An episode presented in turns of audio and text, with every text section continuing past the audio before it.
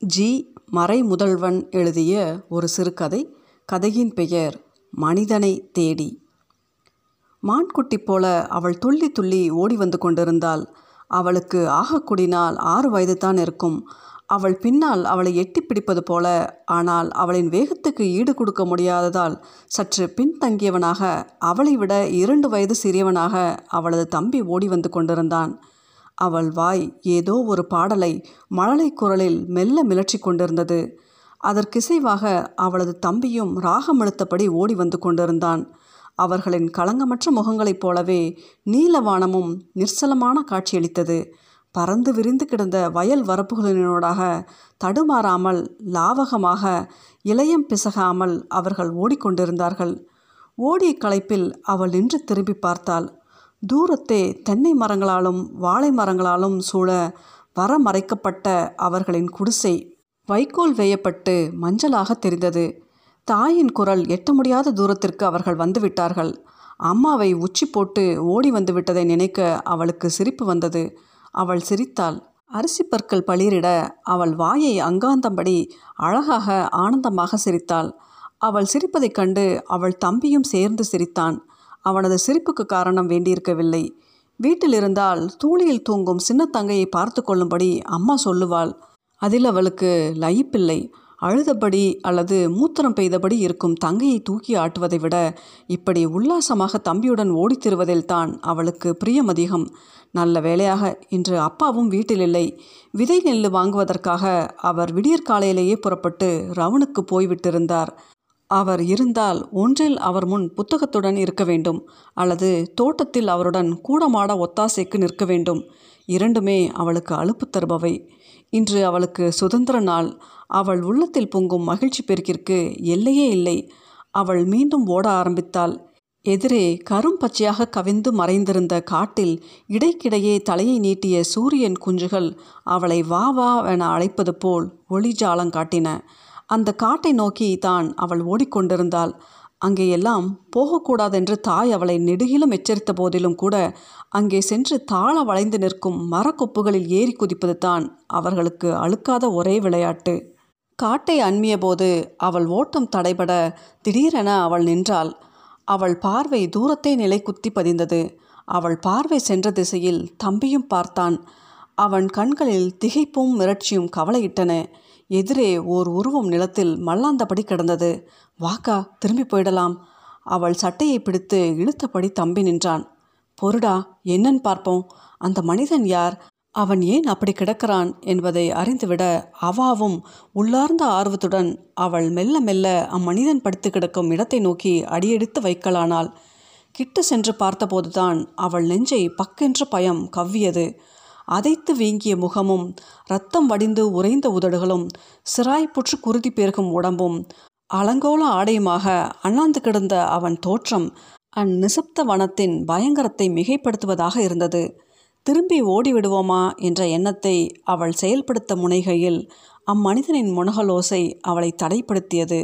அவள் திரும்பி பார்த்தாள் இப்போ அவன் கண்கள் சிறிது திறந்த மாதிரி தெரிந்தன. தலையை தூக்க முயன்று முடியாமல் அவன் தலை மீண்டும் மண்ணில் மோதியது. அவன் அணுங்கத் தொடங்கினான். அவளுக்கு இப்போ பயம் போய்விட்டது. அவனை பார்க்க பரிதாபமாக இருந்தது. அவனுக்காக அளவேண்டு போல் மனதில் ஒரு இறக்க உணர்வும் சிறந்தது. அவனுக்கு தான் ஏதாவது உதவி செய்ய முடியுமா என்று யோசித்தாள். அவளின் அப்பா சில வேளைகளில் நல்ல குடிவெறியில் இப்படி கிடந்து புலம்பும் பொழுது அம்மா முகத்தில் தண்ணீரால் விசிறி எடுத்து உணர்வு வர பண்ணுவதை அவள் கண்டிருந்தாள். வாடா தண்ணி எடுத்துக்கொண்டு வருவோம். தம்பியை இழுத்துக்கொண்டு அவள் காட்டுப்பாதையை விளக்கியபடி ஓடினாள். மாரியில் சலசலத்தோடும் சிற்றருவி ஒன்று ஓடிய சுவடு மட்டும் கோடு கிழித்தாற்போல் வெண்மணர் பரப்பப்பட்டு காணப்பட்ட ஓரிடத்தில் அவள் பரபரவென மண்ணை தோண்டலானாள். பூமாதேவி கருணை கண்ணை திறந்தால் போலும் குட்டை நீரால் நிரம்பியது. காட்டுச் செடியொன்றின் பெரிய இலையொன்றை பிடுங்கி தன் தம்பி கையில் நீரை கொள்ள ஏற்றவாறு வளைத்து கொடுத்தாள். தன் சின்னஞ்சிறு கைகளால் குட்டையில் உள்ள நீரை கோழி கோழி இலையை நிரப்பினாள். அவள் மனம் போல இலையும் நீரால் நிறைந்து தழும்பியது. தம்பியிடம் இருந்த அதை வாங்கி கொண்டு ஊற்றுப்படாமல் பதனமாக அடியெடுத்து நடந்து அம்மனிதன் விழுந்து கிடந்த இடத்தை அடைந்தாள். உணர்வு வரப்பெற்று அவன் எழுந்து பார்த்தபோது அவர்கள் அங்கிருக்கவில்லை. இரண்டு விளாம்பழங்களும் இரண்டு மாம்பழங்களும் மட்டும் அவன் தலைமாட்டில் காணிக்கை பொருட்கள் போல் வைக்கப்பட்டிருந்தன. அவள் மீண்டும் தம்பியுடன் வீட்டினுள் ஓடி நுழைந்தபோது தாயின் அர்ச்சனை குரல்தான் அவர்களை வரவேற்றது. ஏண்டி நீ பாட்டுக்கு சுத்திவிட்டு இப்போ தான் வரியா? போதா குறைக்கு அவனை வேற இழுத்துக்கிட்டு போ. நான் தான் தங்கச்சியையும் பார்க்கணும் சமையலும் செய்யணும் தோட்டத்தை பார்க்கணும். மூதேகி நீ எதுக்கடி பிறந்த? ஓடுகாலி கழுத. நீ செத்தா தாண்டி எனக்கு நிம்மதி. பொறி பொறி என்று அவள் பொறிந்து தள்ளினாள்.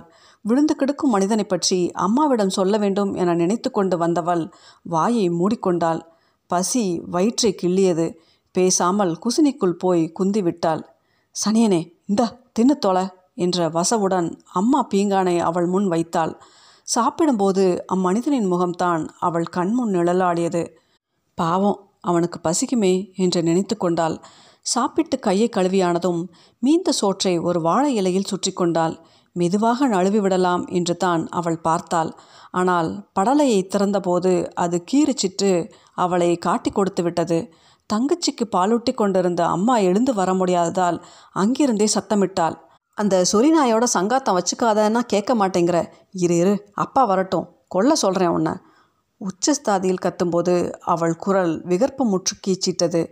இது அதுக்கில்லம்மா என்றபடி அவள் பதிலுக்கு காத்து நிற்காமல் ஓடியே போய்விட்டாள். அவள் கொணர்ந்து தந்த சோற்றை அகோர பசியுடன் அவுக்கு அவுக்கென அள்ளி விழுங்கிய போது அவள் தூரத்தே நின்று அவனையே வியப்புடன் பார்த்தபடி இருந்தாள்.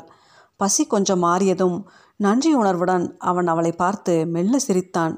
வெடித்த உதடுகளுக்கிடையே அச்சிரிப்பு வெகுளித்தனமாக வெளிப்பட்டது. அவன் சிரிப்பை காண அவளுக்கு சந்தோஷமாக இருந்தது. தைரியமாக அவனை நெருங்கி நீ யார்? எங்கிருந்து வந்தாய்? என்று கேட்டாள். அவள் கேள்வி அவனுக்கு புரிந்தது. ஆனால் மொழி புரியவில்லை. இருவரும் இருவேறு மொழியினர். ஆனால் மொழிக்கு அப்பாற்பட்ட மனித உணர்வு அவர்களை இணைத்திருந்தது. அவனது மகளுக்கும் இவருடைய வயசுத்தான் இருக்கும். பூ உதிர்வது போல என்ன மாதிரி சிரிப்பாள். வாய் ஓயாமல் எந்நேரமும் எத்தனை கிழவி கதைகள் சொல்வாள். நான் அப்பா பிள்ளை என்று சொல்லி செல்லம் கொட்ட மடிமீது ஏறி குந்திக் கொள்வாளை. அவளை அவளை. அவன் நினைவு சக்கரம் பின்னோக்கி சுழல ஆரம்பித்தது. அன்று பியதாசாவின் திருமண அழைப்புதல் கையில் கிடைத்தபோது அவன் எவ்வளவு சந்தோஷப்பட்டான். கொழும்பில் அவன் வேலை செய்த காலத்தில் அவன் தங்கியிருந்த வீட்டுக்காரரின் மகன்தான் பியதாசா. அவன் ஒரு யதார்த்தவாதி. ஒத்த உணர்வுகள் கொண்டோரிடையே நட்பு மலர மொழி ஒரு தடை அல்லவே தியேட்டர் கடற்கரை என்ற எல்லா இடமும் அவர்கள் இணைந்தே திரிந்தனர். யாழ்ப்பாணத்துக்கு அவன் மாற்றலாகி சென்ற பின்னர் கூட அவர்கள் தொடர்பு அருந்துவிடவில்லை. அவனது திருமணத்தின் போது பியாதாஸ் நாலு நாள் அவன் ஊரில் வந்து நின்று ஒரு கலக்கு கலக்கி போட்டுத்தான் போனான். வழமை போல அன்றும் ட்ரெயினில் நல்ல க்ரௌட் தான். அதில் மனைவிக்கும் பிள்ளைக்குமாக இடம் எடுத்து கொடுத்துவிட்டு வாசலில் கொக்கு தவமியற்றியபடி நின்ற அவன் பியாதாசுடன் கழித்த பசுமையான நாட்களை பற்றிய நினைவுகளில் மகிழ்ந்து காத்திருந்த வேளையில்தான் அந்த எதிர்பாராத சம்பவம் மதுவை போல மொழிவெறியும் கூட எவ்வளவு அனர்த்தங்களை விளைவித்து விடலாம் என்று உணர வைத்த இரத்த வெறியாட்டம் நடந்தது. தனது மகள் எண்ணலால் தூக்கி எறியப்பட்ட போது என்ன நடக்கிறது என்று அவனால் உணர முடியவில்லை. மனைவி துகிலெறியப்பட்ட போது அவன் ஓடிக்கொண்டிருந்தான்.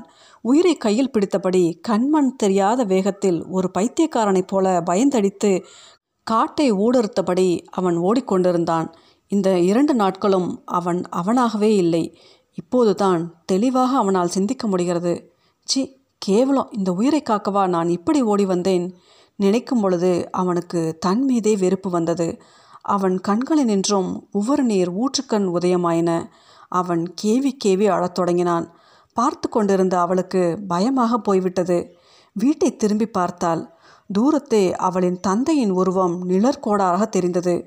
அப்பா கண்டா போச்சு என்றபடி அவள் ஒளிவதற்கு இடம் தேடலானாள்.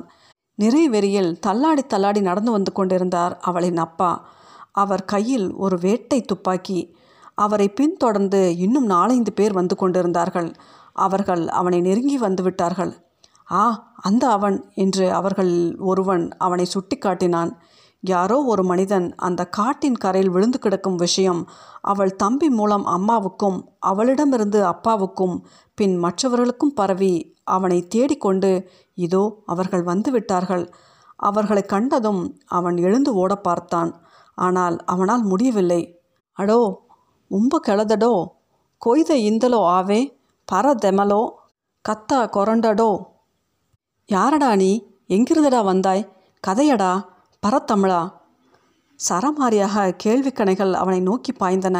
பயத்தாலும் மொழி பேச முடியாமையாலும் அவன் பேந்த பேந்த விழித்தான். தப்பி ஓடு வந்துவிட்ட கைதியை பார்ப்பது போல அவர்கள் அவனை வன்மத்துடன் பார்த்து நின்றார்கள். அவளின் அப்பா துப்பாக்கியை சடாரென ஒடித்து நிமிர்த்தினார். கண்ணில் வைத்து குறிப்பார்த்தபோது தடுமாறி விழ பார்த்தார். அவனது கும்பிட்ட கைகள் வட்டத்தினோடாக மங்களாக தெரிந்தன. ஹோ ஹோ வென்ற எக்கால சிரிப்புடன் துப்பாக்கி விசையில் அவர் கை பதித்தார். சன்னம் சீறி பாய்ந்தது. கை துண்டாடப்பட்ட நிலையில் அவன் துடித்து புரண்டான். விழுந்து விடாமல் இருக்க துப்பாக்கி ஊன்றி இவர் தன்னை சமநிலப்படுத்தி கொண்டார். அடுத்த ரவை அவன் காலை துளைத்து கொண்டு போயிற்று. சூடான அந்த வயல் நிலத்தில் அவன் ரத்தம் தெரித்து அதை குளிர செய்தது.